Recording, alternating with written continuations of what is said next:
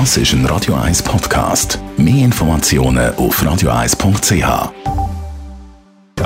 Netto, das Radio 1 Wirtschaftsmagazin für Konsumentinnen und Konsumenten, wird Ihnen präsentiert von Blaser Greinicher.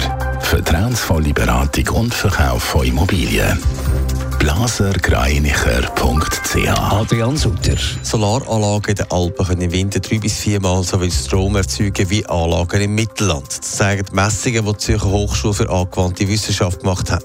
Seit fünf Jahren ist zu Testzweck so eine Anlage zu Davos getestet worden.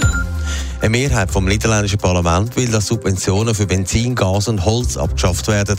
Damit folgt das Parlament an der Forderung von Umweltschutzorganisationen, die während mehrerer Wochen teils Autobahnen blockiert haben.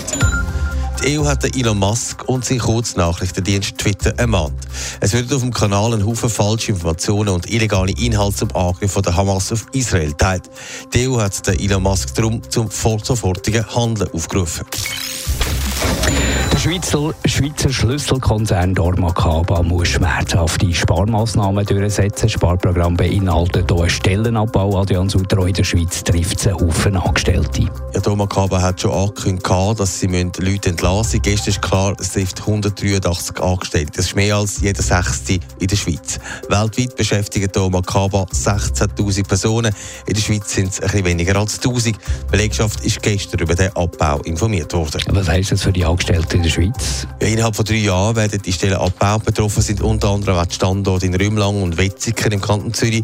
Die Standorte in der Schweiz sollen aber offen bleiben. Das Unternehmen betont dann auch, wir versuchen für alle Betroffenen die beste Lösung zu finden. Mit dem Sparprogramm sollen 170 Millionen Franken gespart werden. Betroffen ist vor allem die Produktion. Dort wird jetzt ein Teil auf Bulgarien verlagert.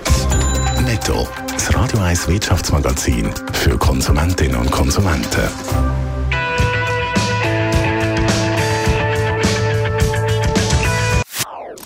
Das ist ein Radio 1 Podcast. Mehr Informationen auf radio1.ch.